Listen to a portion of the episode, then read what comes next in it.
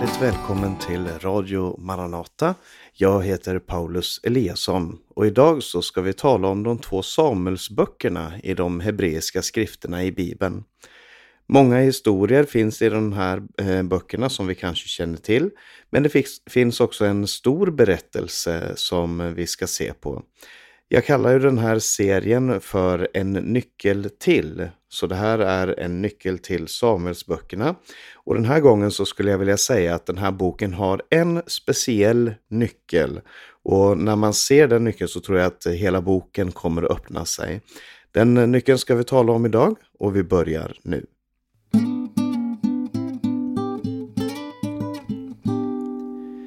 I vår bibel så är Samuelsböckerna två böcker, första och andra Samuelsbok. Men i de hebreiska skrifterna så var det bara en bok.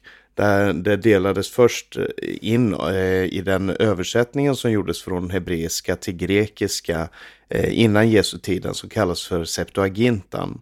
Och i vår indelning så har den första Samuelsboken 31 kapitel och den andra 24 kapitel. Och enligt statistik som jag har läst på internet så ska det ta ungefär fyra timmar att läsa. Så vill, om du vill sträckläsa eh, Samuelsböckerna så tar det ungefär fyra timmar.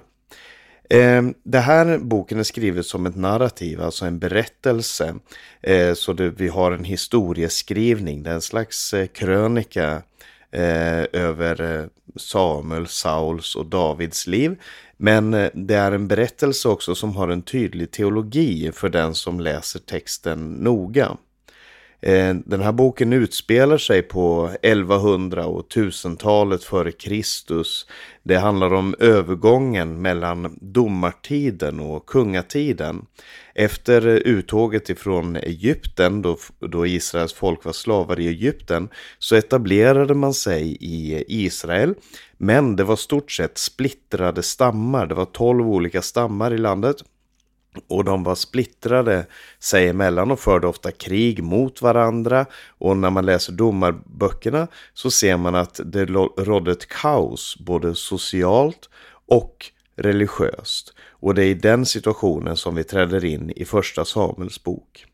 Vi vet inte vem det är som är författare till eh, Samuelsböckerna. En del bär prägel av att vara ögonvittnesskildringar, information som de fick veta som, som ingen annan kan ha vetat än den som var på plats. Men annat bär prägel av att vara skrivet eh, kanske till och med långt senare.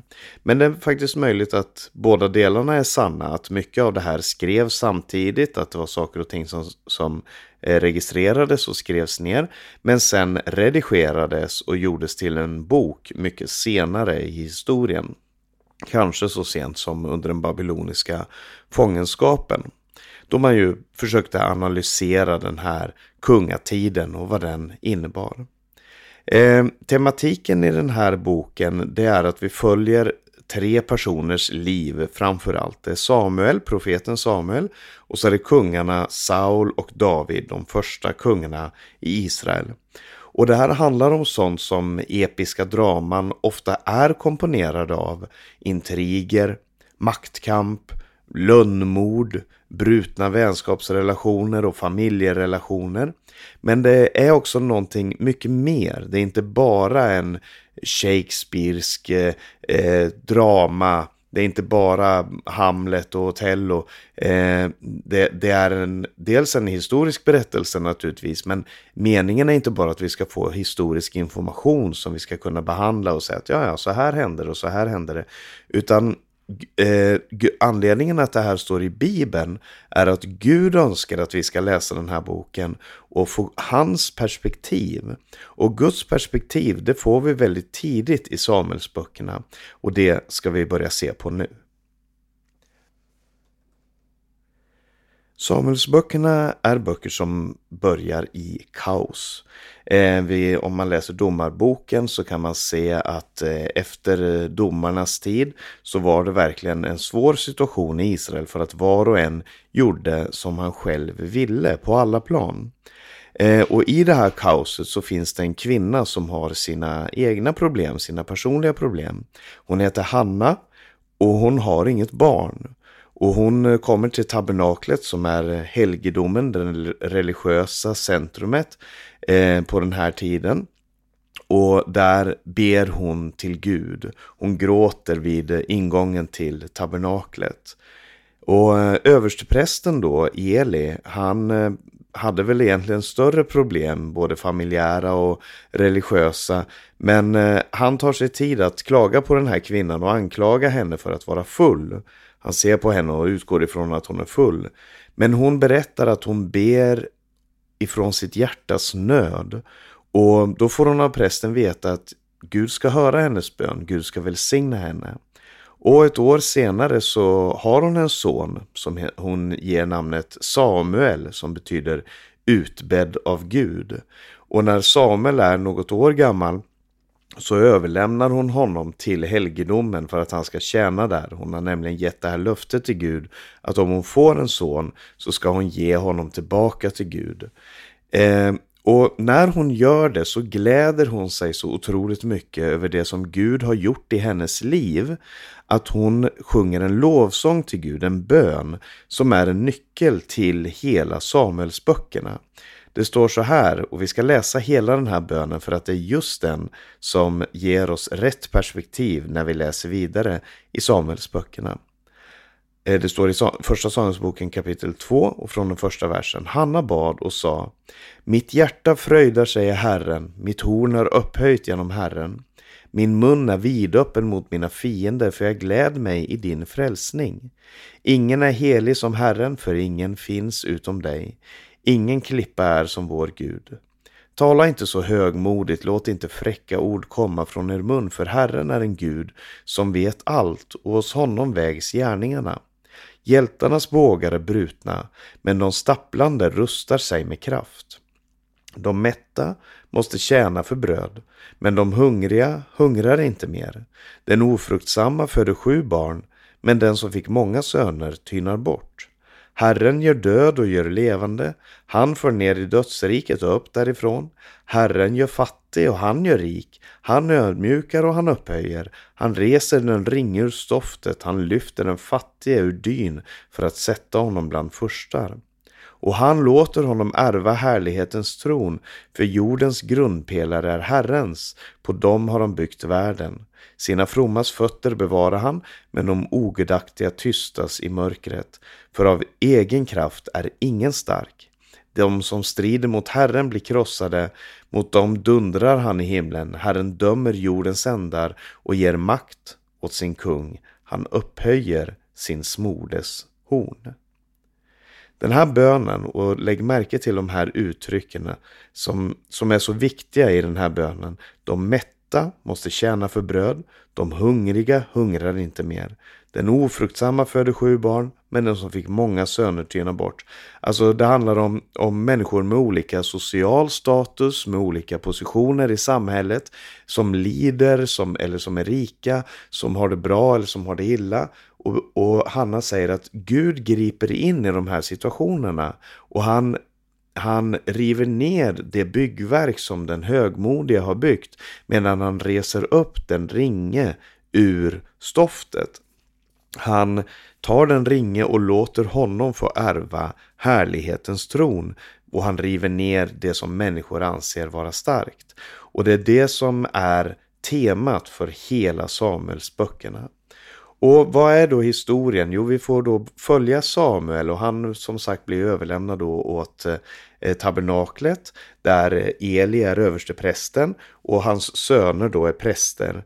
Men eh, Eli han har inte kontroll på sina söner. Han, eh, de lever väldigt ogudaktigt. De, de förtrycker folket och de, eh, de utnyttjar dem för sin egen vinning. Och när hela folket sen går i krig mot filisterna så eh, väljer de att hämta det heligaste de har ifrån tabernaklet, nämligen arken eller nådastolen, för att få seger emot sina fiender. Men eh, Gud har övergivit dem på ett sätt och de förlorar Herrens ark i det här kriget. Eh, och härligheten är borta ifrån Guds hus. Gud är inte längre i deras mitt. I tabernaklet så finns en tom plats där Gud skulle ha varit. Och därför så vänder sig folket nu till eh, Samuel, profeten, och domaren och säger till honom Vi vill ha en kung. Välj en kung åt oss. Det här är några år senare. Och, och Eh, Samuel han tycker inte om det här förslaget men han, men han accepterar därför att Gud säger att det är inte dig de vänder sig emot utan det är mig. Och därför så eh, ger han dem en kung och den här kungen heter Saul. Det är ett namn som liknar på Samuel. Samuel betyder utbedd av Gud. Men Saul betyder bara utbedd. Det är någon som man har bett om och det var det folket gjorde. De bad om en kung och han var en imponerande man. Han var hög, han var en stor man. Men eh, Eh, och han var en god man till att börja med. Men makten korrumperar honom och gör honom stolt. Den gör honom oärlig och illojal. Och det här står i åttonde kapitlet när han blir utvald till kung och sen en del eh, händelser omkring det. Och i det trettonde kapitlet så börjar Saul visa sin olydnad mot Gud och sin maktfullkomlighet. Och det är det som händer väldigt ofta med människor som går in i den här, det som vi i vår tid skulle kalla för en machiavelliansk maktkamp. Där man, eh, där man eh, gör allt för att bevara sin makt oavsett vad det betyder för andra människor. Och Samuel, profeten, han varnar honom först men till slut så säger han i sorg, han gråter över, över Saul, så säger han till honom att Gud har tagit din krona ifrån dig. Dina söner ska inte sitta på, på tronen, det är en annan familj som ska ta över. Och Saul han var ju benjaminit, eh, medan då David som blir kung efter honom var från Judastam, var från en helt annan familj. Och eh, den som Gud väljer istället är alltså David och David Eh, är en ung man, han är den yngsta i sin familj, han är en herde eh, som inte har några erfarenheter av att styra något land naturligtvis. Han kommer inte från någon nobel stor släkt även om han har en, eh, en stor familj. Eh, och han, han blir då utvald av Gud. Gud sänder Samuel till eh, David för att smörja honom till kung. Men det faktum att han blir smord till kung betyder inte att han övertar tronen med en gång. Saul sitter ju fortfarande där. Men det är en slags eh, gudomlig bekräftelse på att han en dag ska bli kung. Och eh, David han blir också involverad i eh, slottet, inte som en eh, tronpretendent, men han eh, är en sångare också. Han sjunger för kung Saul och hjälper honom i hans eh, Eh, ja, blir en, en sångare där i hovet. Eh, och sen så i kapitel 17 så är den här mycket, mycket välkända kampen emot Goliat, filisternas jätte. Och i den här berättelsen där David vinner seger över Goliat så ser vi igen hur Gud upphöjer den som litar på honom istället för den som litar på, på sin egen kraft.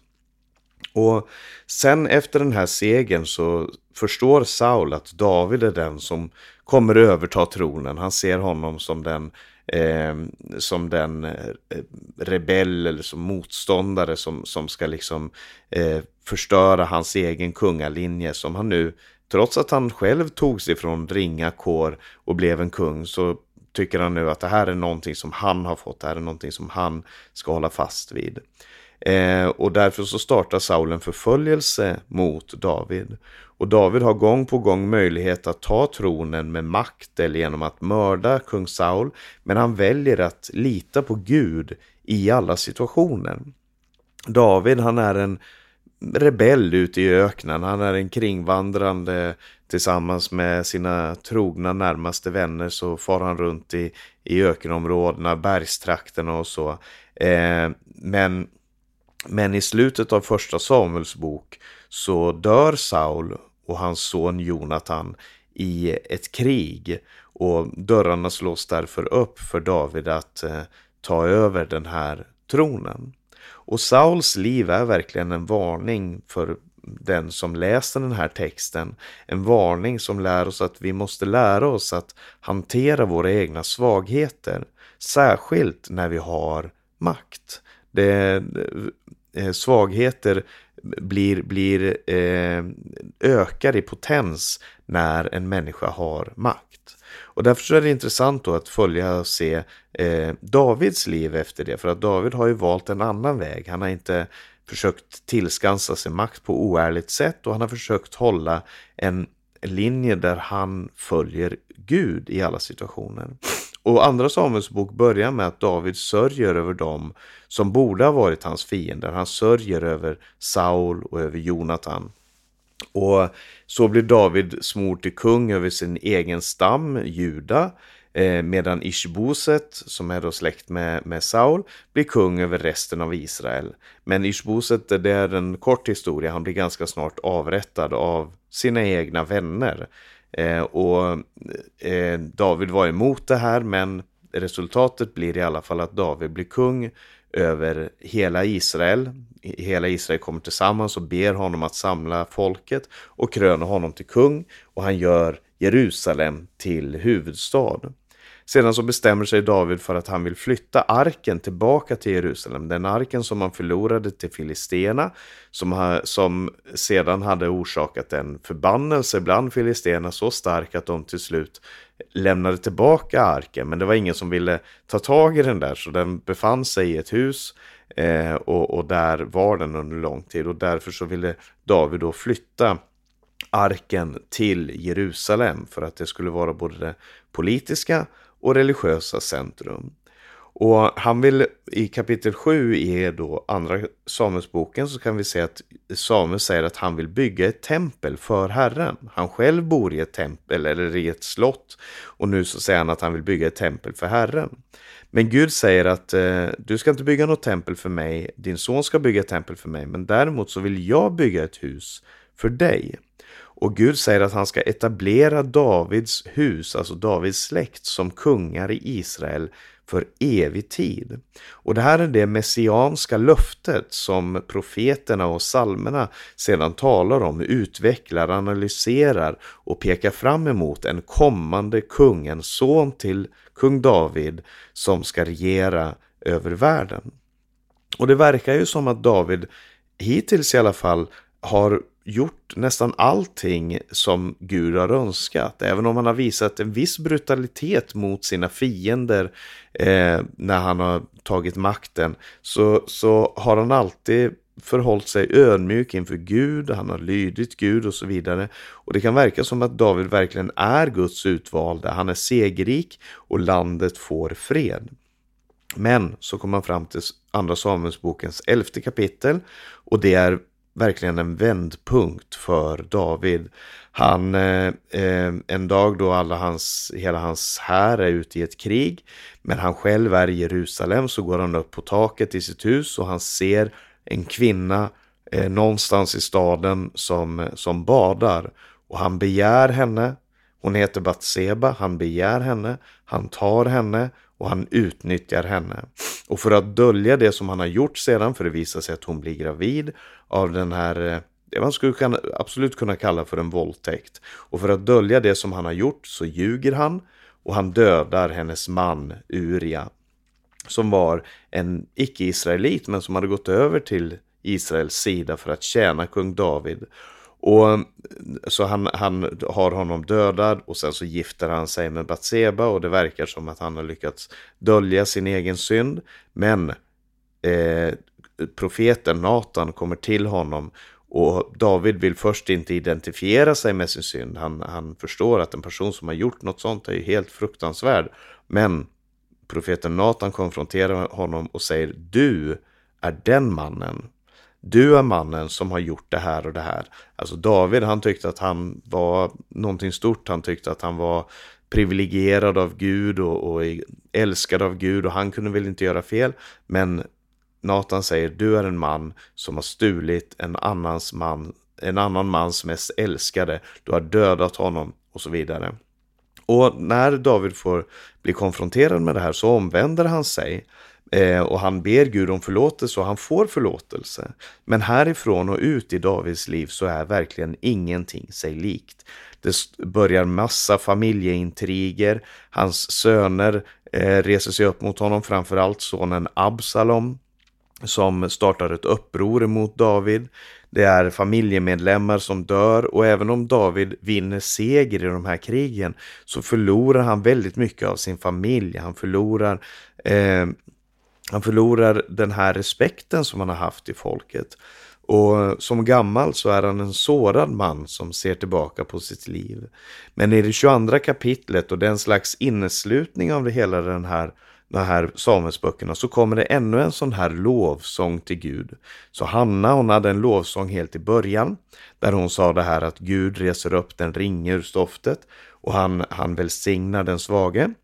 Och i slutet av andra, eh, andra Samuelsboken så ser David tillbaka på sitt liv och han ger Gud äran på ett liknande sätt. Det kan du läsa om i kapitel 22 i eh, andra Samuels bok.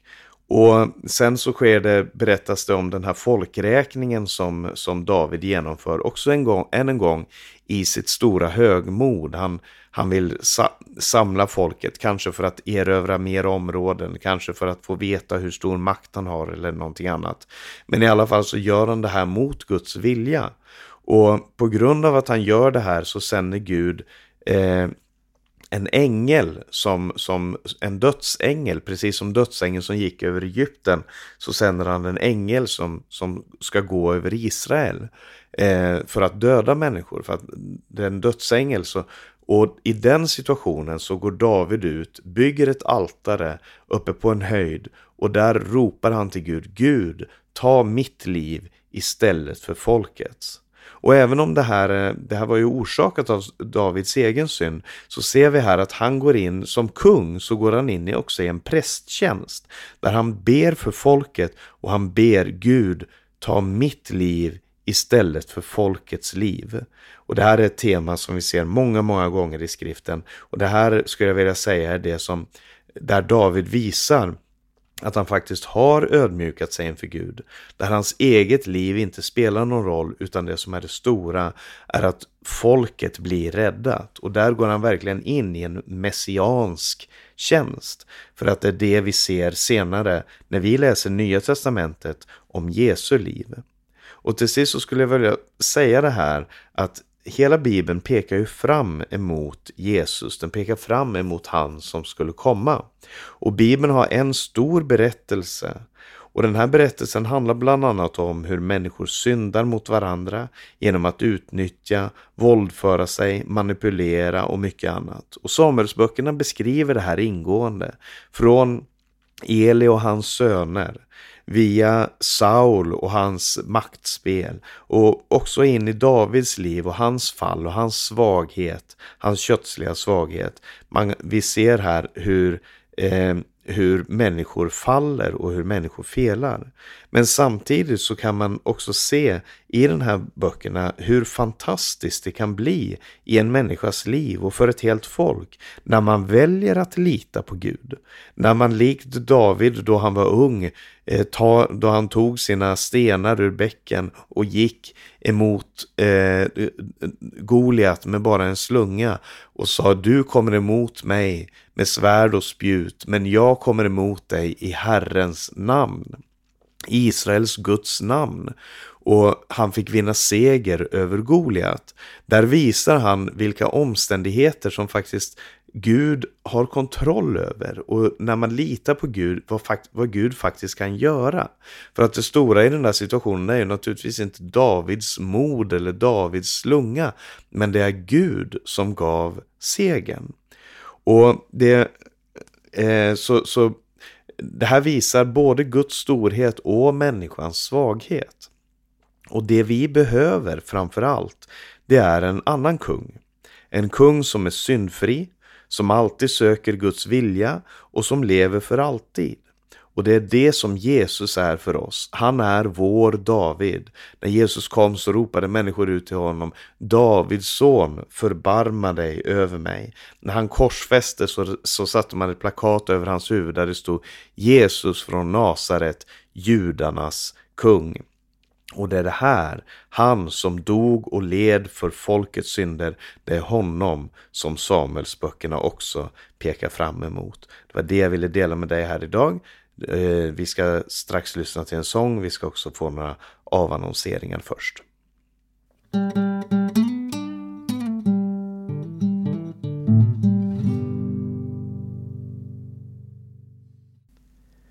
Vi ska alldeles strax lyssna till sången Jesus förlöste min själ av Pelle Lind. Det är han som sjunger. Eh, och Pelle var en god vän som eh, lämnade jordlivet för några dagar sedan. Alldeles för tidigt och väldigt oväntat.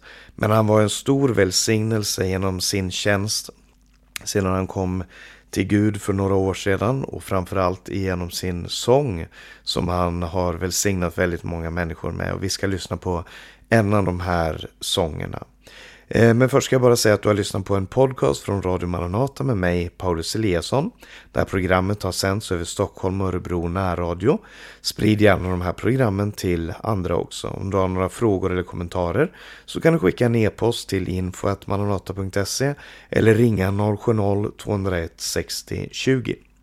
På vår hemsida maranata.se kan du höra programmen, läsa minnesropet och se Radio Maranatas övriga sändningstider. Sprid Guds välsignelse till alla du möter. Vi hörs igen om en vecka. Nu lyssnar vi på Pelle.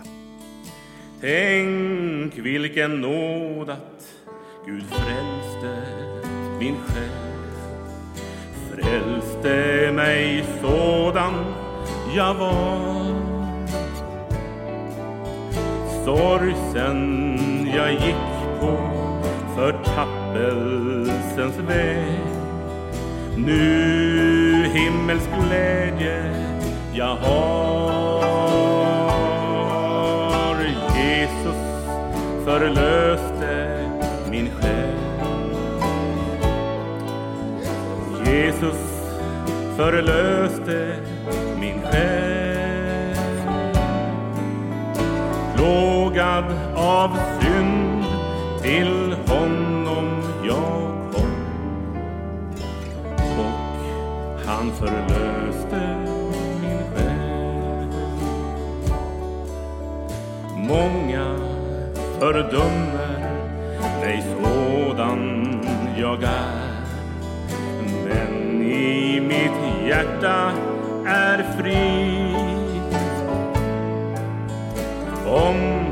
Tårar väter min kind ofta här.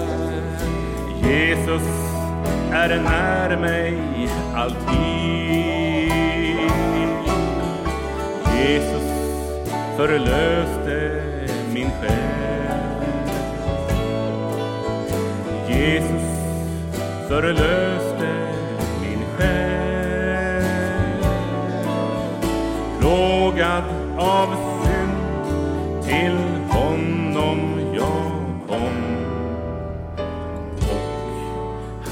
förlöste min själ.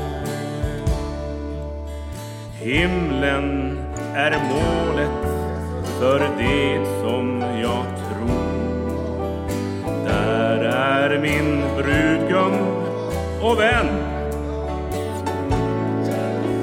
Snart är jag hemma, farväl arma jord. Aldrig, nej aldrig, ser mig igen. Jesus förlöste min själ.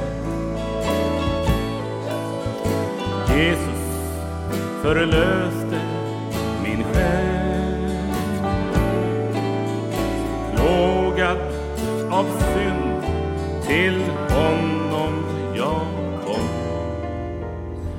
och han förlöste